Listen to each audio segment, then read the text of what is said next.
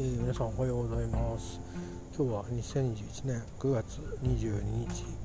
水曜日、えー、平日ですね。えっ、ー、と日本のカレンダーでカレンダー通りだと明日がえーと、お休みですね。明日は何でしたっけ？秋分の日ですかね。えー、いうことでお休み前ですが私は、えー、病院におります、えー、ちょっとねまあこれあの匿名性で 高い情報にして今起きていることを少し記録しておこうと思います。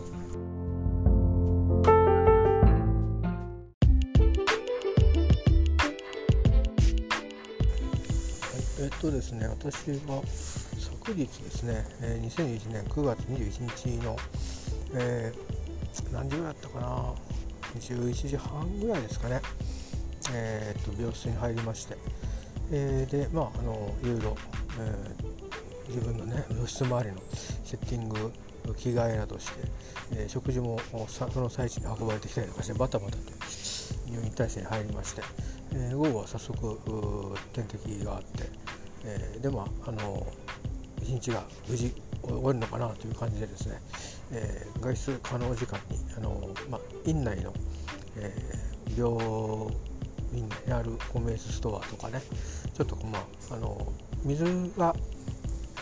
なんですかね飲料水は自分で買うっていうしきたりになってまして。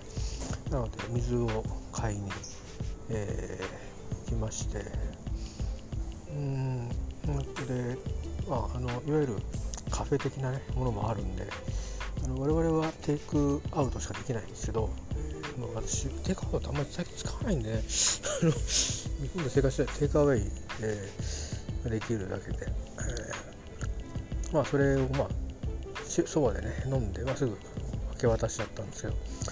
うやって大体いつもの最近2回ぐらい入院してるんですがルーティンになってましてまあ朝はねよほどのことがあるとさすがに入院が来てくると あの朝も、え、来るんですけど今は朝なんですけど、ね、実は。で今日はちょっと違う理由で朝来てるんですけど、えー、そんな風にして戻ったらですねなんかあのー、最初は、えっと、部屋に戻ってうんと多分買い物をしまってで何かをこう捨てに行って戻ってきたらですねなんかちょっと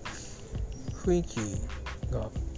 やや緊迫した感があってですね。私も、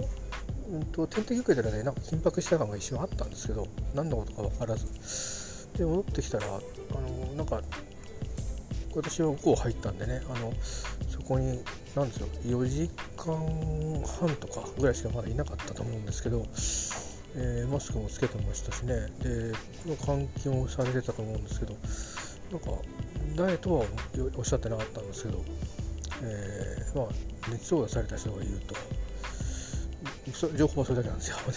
でなので、まあ、こういうご時世でもあるので、えー、まあ、念のためあのここにいる部屋の、えー、皆さんに、まあ、こういう規則を言ってるんですよみたいな感じでで、まあ、いろいろ病棟は病棟ごとにいろいろ運営が違うみたいな気配に3回も入院すると分かってきてその病棟の中でもこのこの病室だけってことであのなかなかちょっと飲み込めなかったんですけどとりあえずまあわーって言われてるんでとりあえず話を受け止めてるだけだったんですけどね、えー、では熱が出た人がいてこの部屋にいる人が、えー、まあそうそう外出するなと話になってああみたいな。トイレ以外は行くなぐらいな勢いになっていやいや歯も磨くだろうしないろいろ思ったんですけどまあトイレもね年がお若い方っぽかったし、まあ、二回りぐらい下ですかね、えー、まあ、まあ、一生懸命多分言わなきゃいけない役目で言ってるんだろうなと思って聞いてたんですけど。でまあということでと。でここの扉を閉めますってことで。あの今、まあ、病院のあの入り口ってまあ、自動で開くようなところもあればあの扉式にバーンと開けるところもあれば引き戸でバラバラって開けて止めておくとかいうところもありますよね。いろいろあると思うんですけど、えーと、ここの平成は扉で開けるタイプとか引き戸のパターンと両方だと思うんですけど、えーとまあ、開放してます。で入り口に消毒液があってあの出入りの時には、まあ、出てくってもねどっかで触っちゃうといけないっていうのがあるし入ってくる時は持ち込んじゃいけないっていうのがあって、まあ、自分のそのベッドのスペースまでベッドのスペースから、えー、のところでの、えーまあ、歯周消毒が、えー、一応ちゃんと消毒液自分が使えば徹底できることにはなってるんですけど、うんえーまあ、ロックしちゃうってですね。なんでロックするのかなと思ったけどとにかく買い物から帰ってきてわーわーわわわ言われて、えーまあ、トイレぐらいぐらい以外行くなとかですね 言われたんで買い物はいいですよねって言って水もないと死んじゃうしって言って。まあ2回行かないで1回にしてほしいとかいろいろ言われたんで一応僕もレギュレーション守ろうと思ってで明日言われて4回行こうかなと思ったんですけどうんなんかね部屋が暑いんですよ。部屋が暑くて。あのこの要因はですね多分あの、まあ、私もその経験があるんですけどずっと寝てると基礎代謝が下がるんですね。でクーラーつけすぎますと、まあ、喉を痛めてあの、まあ、そこから炎症が起きやすいっていう人もいらっしゃいますしそれから何ていうのかなえっ、ー、と体温が寒いっていうやっぱりその寒いっていう感覚であの免疫力を低下させてしまう人もいるしもちろんあの熱中症との兼ね合いなんですけどね。だから多分あの湿度計と気温計見るとその空気の温度っていろんな場所で違うとは思うんですが一応その掲げてあるところによると,、えーと、今私の部屋28度なんですよ。で多分皆さん今去年一昨年ぐらいからいわゆる照明とかのねあのうんと今 SDGs 言ってますけど温暖化対策であのまあ実現温度28度っていうふうに言われてきてる中ででも命の危険がある時はそれにかかわらずに冷房を使いましょうねということになってると思うんですね。でまあ、湿度は6050ぐらいかなだからカラッとしてると思うんでただ暑いだけだと思うんですけど。で他の時に入院した時にやっぱり湿度計があるの見てて気温計と。で他の同じ病院の他の病棟ですね。つい最近23ヶ月の間に2回入院してるんですけど。えー、気温計はですねまあ25度近辺だったと思いますね、えー、つまり25度超えると熱中症のリスクがあるんですよね。であのー、だからちょっと危ねえなと思ってフラフラしちゃってですね。あの、まあアイスの夜中のあの看護師さん貸してくれたんでそれを借りたどうにか寝たんですけど、まあ、私の今の治療のせいもあって多分熱体がこう熱をこう出すようなあの薬を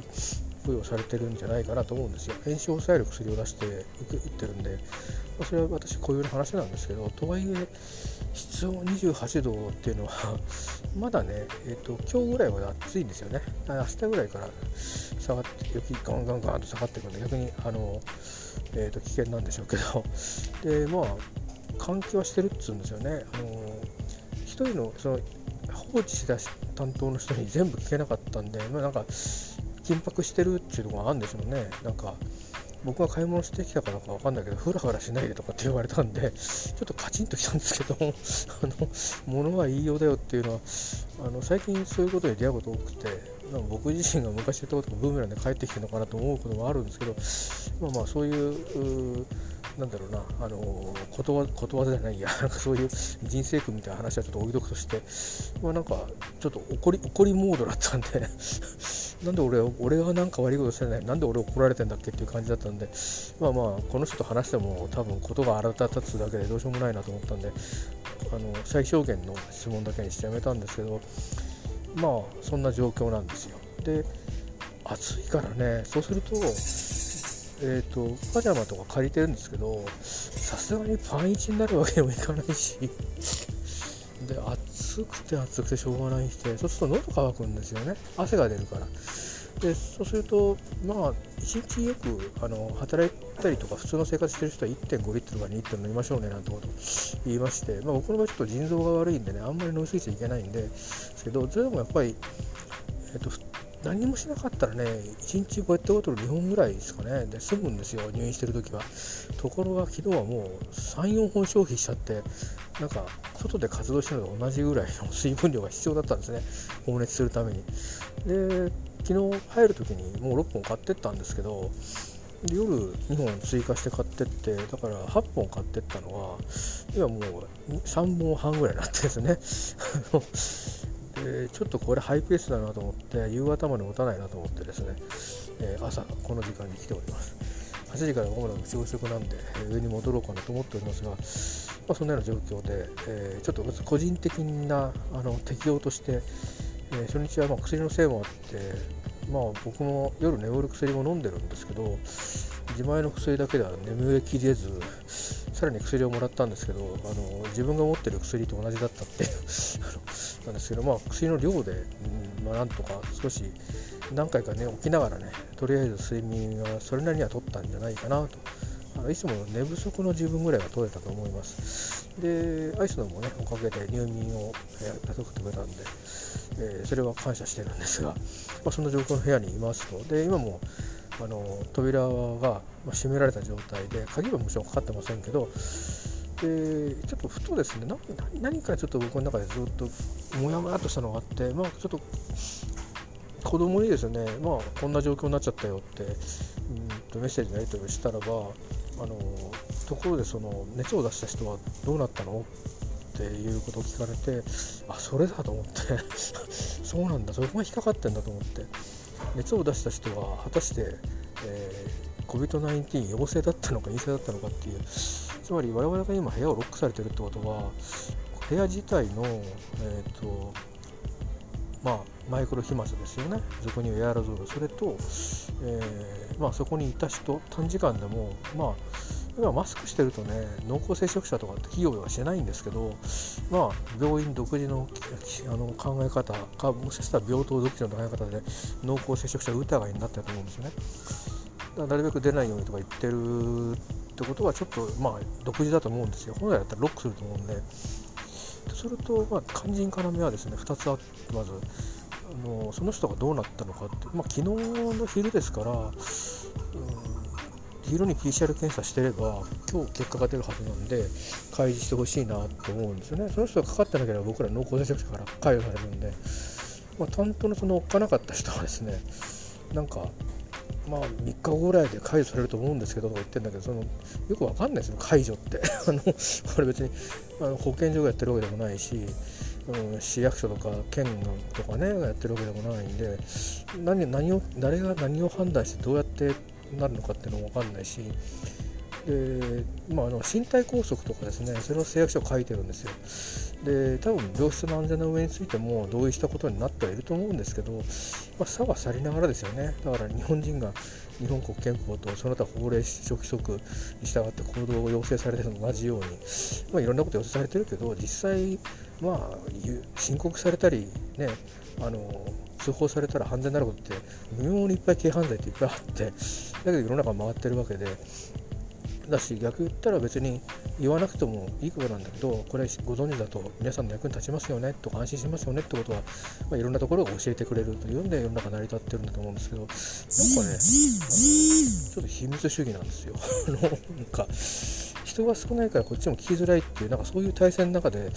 なんかあの隠し通そうという、ね、感じがあって。で、まあ、マジでですね健康やっぱ心配じゃないですか。ここに入るまで本当に PCR 検査に引っかからないために会社も調整して自分の生活も調整して入ってきたのに、えー、で熱出た方は気の毒ですけども、うん、事実は事実として陽性だったのか陰性だったのか。でもし陽性だとしたら我々はすぐ我々もすぐさま PCR 検査を受けるべきだし受けさせてもらいたいしえー、最低限そのまずはこの段階でも抗原検査を受けるべきだと思うんですよね。えー、その因果関係は分からないとしてもまずは2日前の PCR 検査で同室の人が怪しいやつは他にないのかっていう あのまずこの部屋はクリーンなのかってことを点検するべきだと思っていてそれから因果関係としてはその方が陽性陰性だったところで陰性だったらフリーですよってことになるだろうし陽性だったら、えー、まず抗原検査してください。そして PCR 検査しましょう。で今日抗原検査で陽性が出たら部屋を変えましょう。そして陰性が翌日出たら、えー、部屋を変えましょう、まあ、そういうことで、えー、だしまあそういうことですよね。でそれがまずあってしかるべきと。それからあともっと素朴な部分で大冗談にはまえない話で言うと扉が閉まってるんですよね。そうすると、まあ、出入りで消毒すれば扉が開いてるんだと、まあ、ちゃんとやってれば、えーと、個人スペースと公共スペースっていうのは遮絶されるんですけど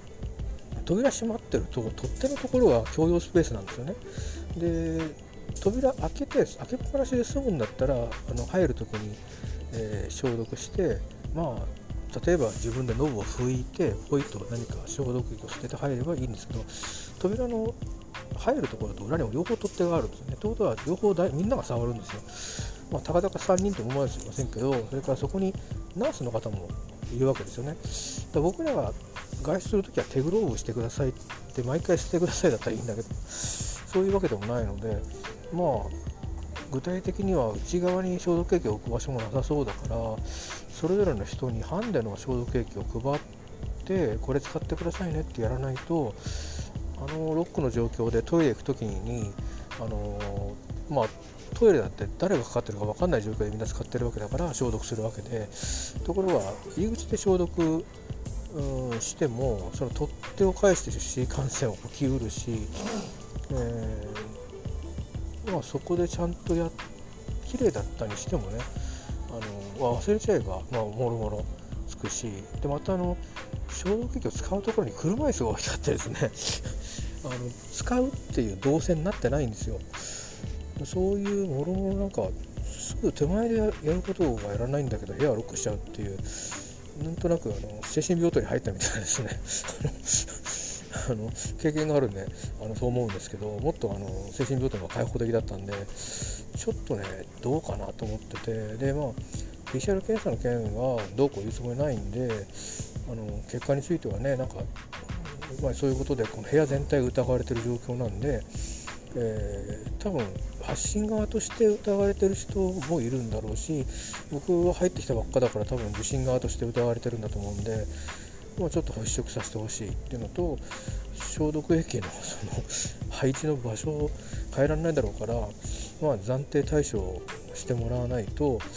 うん、ロックしたらいいってもんじゃないよねって。い う今僕は自分で持ってきたそのハンデの消毒液を自分で自衛的にやってますけど、まあ、それの扉を僕が閉めたいと言ったからそうしてるってんじゃないんでね。閉めちゃった人はそれは責任持って配置をするべきだしうんちょっとねあの別に消毒液配布するの難しかったらあのハンデのねポケットティッシュみたいなのであのノズルを毎回拭くみたいな取り手を毎回拭くみたいなことをするとかうんそれこそなんだろう手袋したまんま出てもらって手袋に消毒液かけて中入るとかなんか考えないと、うん、でなんかねドアもドアも消毒するかどっちかですよね。え、ー、と消毒して綺麗な手で触ってる人だけだったらいいけどそうじゃない人が触らない保証がないんでね。窓が開いてると消毒しなかったら、まあ、道義的にうんぬんって話でいいんですけど一応仕掛けがあるからねチュッとやって入れば済むんで、えー、まあそんなようなですね状況でなんかあのうん入院はしに来たんですけど で熱が出た方が別の部屋に行くとか自分が熱が出たら部屋別の部屋にあの生かされるとかそれは合理的なんですけどあので残された人がちゃんと管理されてるのかなっていうとちょっと僕はそこ疑問だなと思ってて、まあ、僕らの職場でもこんなことになったらもう机から何からみんな消毒するし入り口の全部手すりあの共用部分は全部拭くんですよね。でそれもあのもしそれが陰性と分かったらあの本当にそこはそれ以上もう消毒しなくていいねっていうことを見極めるまであの現場では消毒を続けそして公表すると。どこどこで誰々誰々と言いませんが何名がかかったと。そうやって情報開示が結構早い時間にされるんですよ。そうやってまあ全体での危機感をちゃんと高めていくってことと同時にまああのだから、ま、できればね会議はあの手リモートにしましょうねとかやるんですけど、まあ、こうやって実弾の人間が生身の人間同士であの関わってる場所では物理的にいろんなことを遮断していかないといけないのでそれから中に入ってる人間は病気で入ってるのでそれなりに弱ってるんですよね。でその弱ってる人間に対して判断力落ちてますからうん柔らかくやっぱりアラートを上げるのはいいんですけどその後問題がどうなってどう処理されていくから安心してくださいっていうことを言うのもやっぱり病院のあの道義的責任があると思うんでちょっとですねそれがモヤモヤっとしててあのちょっとねあのうんどうなんだろうなってちょっと思って、えー、いてでまあしばらくいますんでねここ。でまた来月も再来月も入院するんであんまりね騒ぎ立ちたくはないんだけどでもちょっと違うかなと。ファシリティ管理の面から言っても違うかなと思うんでなんか柔らかく伝える方法はないかと。意見箱なんか入れてもどうせ見やしないんだろうしと思っててね。であんまりその難しいんですよ。なんかねどうも他の病棟と違ってあの組織的に管理されてるように思えないんですよね。なんかいい感じの病棟なんですけどだから一人一人の人に投げかけても多分手に負えないんだと思うんですよねそういうことって。あのトップダウンで来てるんだと思うんでだからトップダウンで落としゃいいかって言うけどあの人が言ったのよみたいにしてなんかあの変に中で嫌がらせされるのも嫌だしまあとりあえず市長さんみたいな人がいたらちょっと相談してみようかなっていうのと管理職事務の人がいたら事務の人に行ってみようかしらっていう。ことですよね。当事者としてねあの旗から見てあそこはどうなんだっていうのも言ってもいいぐらいの話じゃないですか。だけどみんな自分にインフレかかんなかったら病気で精一杯なんであのそんなことは言わないんですよ。だか、ね、よその病棟に比べてえらくおとなしい病棟なんで多分そんなこと言う人いないと思うんですよね。そんな元気になんだったらお前家でいろよぐらいな感じのあのところみたいで。多分何ですかねそこまで重篤じゃなくとはいって治療の形態がまあそんなにあのバタバタとしないからそういう病棟に今入れていただいてるんだと思っていてありがたいことなんですけどまあ美味しい話にはあのあれがあるじゃないですけどね。こうやって非常事態が起きるとなんかそのあれ？っていうことえー、になったりして。まあ、うん、別に部屋を変えてくれとは思わないですけどとりあえずハンデの消毒液はあの病院持ちで出してくれないかなっていう。のとちゃんと結果教えてくれないかなっていうね不気味ですよね。あの自分たちがかからないように努力してきたそのこの2ヶ月ぐらいの、えーと、こととなんか随分合わないなっていうふうに思うんですよね。えー、なんかそこはちょっともうちょっと組んでほしいなって思っていていろんなことをみんなにあの協力してもらって犠牲にしてここまでたどり着いてるのになんか1人熱が出たっつってその人も寝てる時にちらっと見たんですけどマスクしてないんですよね寝てる時にでおそらくマスクとかすると呼吸困難になっちゃうとかそういうご症状の方だと思うんですよねだとするとあの入る時にそういう説明してくれないと困ると思うんですよ。そういう人もいるのであのそれ以外の人はマスクしてくださいと。してくれてる前提で、えー、もし熱が出ても濃厚接触じゃないというような。でエアロゾルのことを疑うんだったら多分どっかで窓を開けていいんですよねもう。あの換気能力から計算してその余分を見て、まあ、プラス1日とか。そして測りに来てですよ。あの二酸化濃度二酸化炭素の濃度を測ってとか。と開けていいはずない。なんで閉めちゃうんだろうっていうのは よくわかんないんですよね。うん、なんか僕らのビルとかでも二酸化炭素の濃度とかって平気で管理職そう測りに来るので測ればすぐ分かっちゃうからねって毎月測ってんで何やってんのかなと思って。いろんなことがなんかちょっと医療の現場としてはなんかちょっと手薄かなってちょでちょっとちゃんとした介護現場でもそれぐらいのことはしそうな気がするし少なくとも私の母が入ってるとかまあ二酸化炭素は測んないにしてもえっ、ー、とその人がどういう病気なのかってことを踏まえてじゃあ残った人はどうするんだってことはちゃんと施設長とか考えてますね。話してると。だからちょっと不可解ですね。ここ医療の現場なんでもっとシビアであるべきだと思うんですけど、えー、ということでねなんか朝から愚痴ってるみたいですけどそうじゃなくてね困ってるって話を ちょっとしていました。皆さん方もねあのなんか何ですかねあの1個の病院に入院してたら1個の1人の人に話をすれば済むんでしょうけどそこが割とこう組織だってなんか区画ごとに全く違ううんレギュレーションというか規則っていうかねプロシジャー手順で運営されてたりカラーがすごく違うとなんかあのねあのこの病院はこういう感じなんだなっていうのは通用しない方に入っちゃうといろんなことがねあの何か優しくしてってことは言えばやってくれるんですけど あのうんと公衆衛生とかね なんかそういうとこは病院だからっつっても完璧じゃないよっていうとこでちょっと疑いの目を持ってねあの、まあ、最低限自衛をしなきゃいけないんで消毒液とか携行した方がいいしそれから気温のコントロールにかかるところも病院側の体制に限界がある今の状況を考えるとまあちょっとね自衛のグッズはね持ってった方がいいんじゃないかなと。僕今度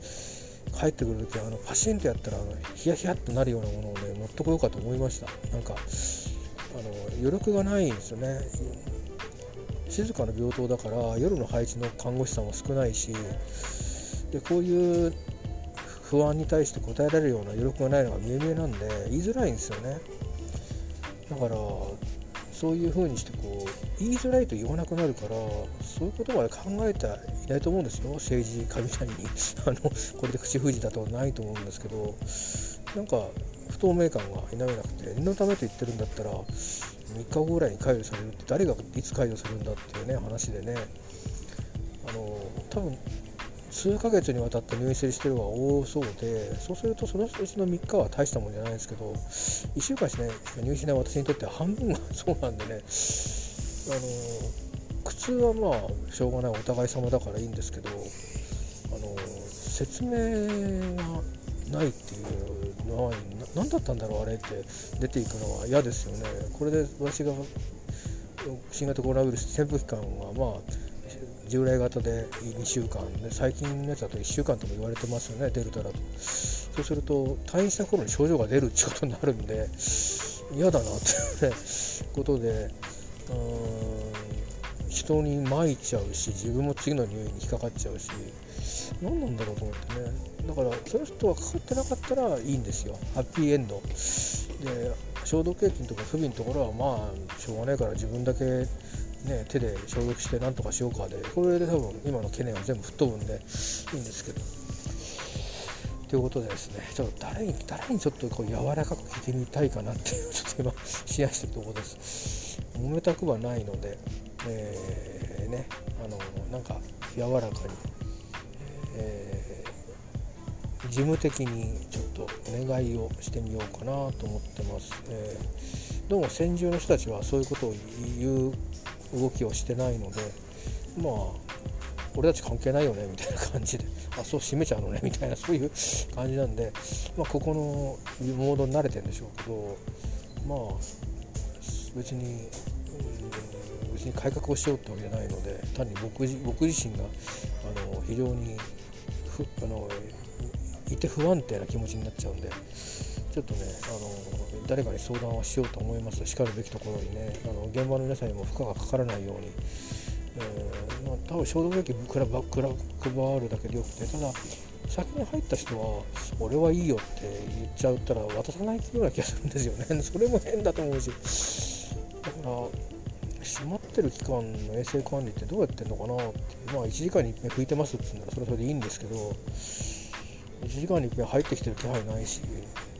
そんな体力多分ないと思うんですよね。人を見るので精一杯なんで。だからフ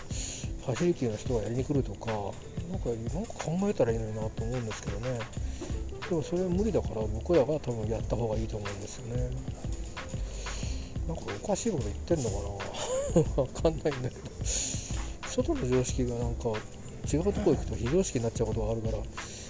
お互いに非常識なのかもしれないし分かんないんですけどね。なんかねモヤモヤっとしてますよなんか、えー、まあ入院できるだけでありがたいんですけどねこのご時世。ちょっとねまあ点滴が1日の午前中ぐらいで終わっちゃうんで大体。そうするとその後ずっと部屋にいるわけですよ。外行くなっていうしね。不安じゃないですか。この部屋の空気がもういいんだったら開ければいいんだし。ただただロックするっていうだけになってるのって考え方がハンセン氏病の、ね、病棟で隔離してるのと変わんないですよね。発想は。えー、まあ家の中でロックあの宅内で感染防止するの方がまだ分かりやすいんですよねこの人はこの部屋しか出入りしないってなったら取っ手は別にお世話する人だけが消毒を気にすればよくて当の本人は、うん、トイレ行く時も入る時も自分しか触ってないんだから、まあ、時々世話してる人が拭くだけでよくて別にその本人はあの出てく時に消毒だけしてくれればいいですよね。例えばそれでもいいわけですよ。で治った暁にその、まあ、触ったところを全部改めて消毒するのかしないのかそのご家庭の自由でねウイルスの生命期間を考えてその期間あの、まあ、クリーンな部屋にしておけば問題は解決するんでしょうし。とかいうことで家庭内でその感染を隔離するのは非常に難しい場合があるっていうね空気がつながってるからっていうのともしその戸建てなんかで部屋が扉とかスライドのね襖とかで仕切られてれば、まあ、そういうふうにしてこう意外とあのそういう私が今心配したことは起きないんですよね。逆に家族の中で移りやすいよねっていうのはあるあるんですよね。家の中で隔離されてるから全体が。でここはそういうことはなくて建物としての換気なんかはちゃんとしてるんでなぜ小部屋でロックするのかっていうのはいまいちよく分かんないですよねロックし続けるのかっていうのは。何日で何時間で空気が入れ替わるんですかっていう何を疑ってるか分かんないわけですよね。ということは中にいた人が移したんじゃないかっていうことも一応思ってるんですよね。だけど原因が分からないうちつまりその人を検査するってことをしないうちにそう検査すると決められないようにしちゃってるんでしょうね。うん、でそんなようなことだから多分すぐに抗原検査すりゃいいのになと思うんですけどねそうしないと感染源も明らかにならないし大体多分これ長く入ってる方がどこにどう行ってるかっつったらあの何ていうのかなあの、まあ、外来のお医者さんに行ってるとか、うん、で外の動線なんかは結局換気がうまくいってるから大丈夫ですってことにしてまあ、うん、ある程度あの感染性としては低いと見て一応置いといて低いと見て、まあ、部屋の中の感染かあそのかかったあ部屋でのね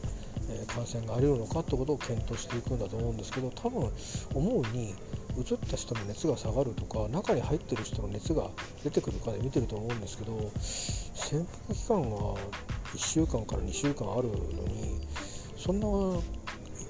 ことしてたら23日で解除できないと思うんですよねそのやり方だと。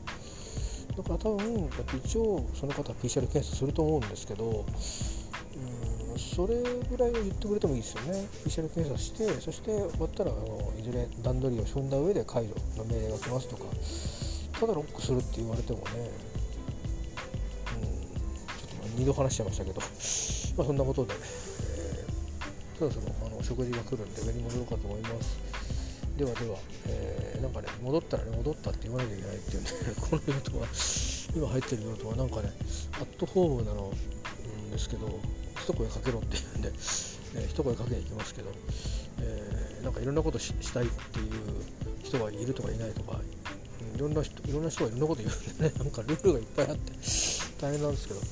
えー、今日はちょっとそんなことで入った品にそんなことが起きちゃってですね。で自分のその点滴治療の方はだんだん量を減らしていくってことで、まあ、結構いい感じなんですけど治るかどうか分かんないですよ。まだ全然1日目なんで治なんか効いてるとかっていうのも全然感じないんで、えとりあえず夜寝るのに苦労したっていうんで来月の腎臓のステロイドの時は俺どうなっちゃうんだろうと思ってこうもうものすごく強いステロイドいるらしいんで多分寝れないなと思って、えー、でも、あの、他のかかりつけの場所に行く暇もないのでどうしようかなと思ってね家に置いてある豚腹、あのー一切合切ちょっとこっそり持ってこようかって思ったりとか。いやそれを持ち込んでこんだけ飲まないと多分僕寝れないですってアピールするかちょっと考えようと思ってます、えー、まあ、とりあえず今日はそういうことで、えー、私トラブル中なんですけどトラブルオーバートラブルオンダトラブルってことでなっちゃってますよということをちょっと喋、えー、ってみました。記録しておきました。えー、まああのうまくやります。ね、あの角が立たないように、えー、言うだけは言っています多分ねあのスルーされると思いますけど、えー、組織で決めてることだからそこの組織なりにやることをやるんでしょうけどね、えあのいやなんかね最初の入院は全然不可解なこと一個もなかったんですけど前回と今回はなんかいろいろね引っかかることいっぱいあるんですよ、えー嫌だったら他行きゃいいじゃんって話にされちゃうと困っちゃうんですけどね。ということでではまた。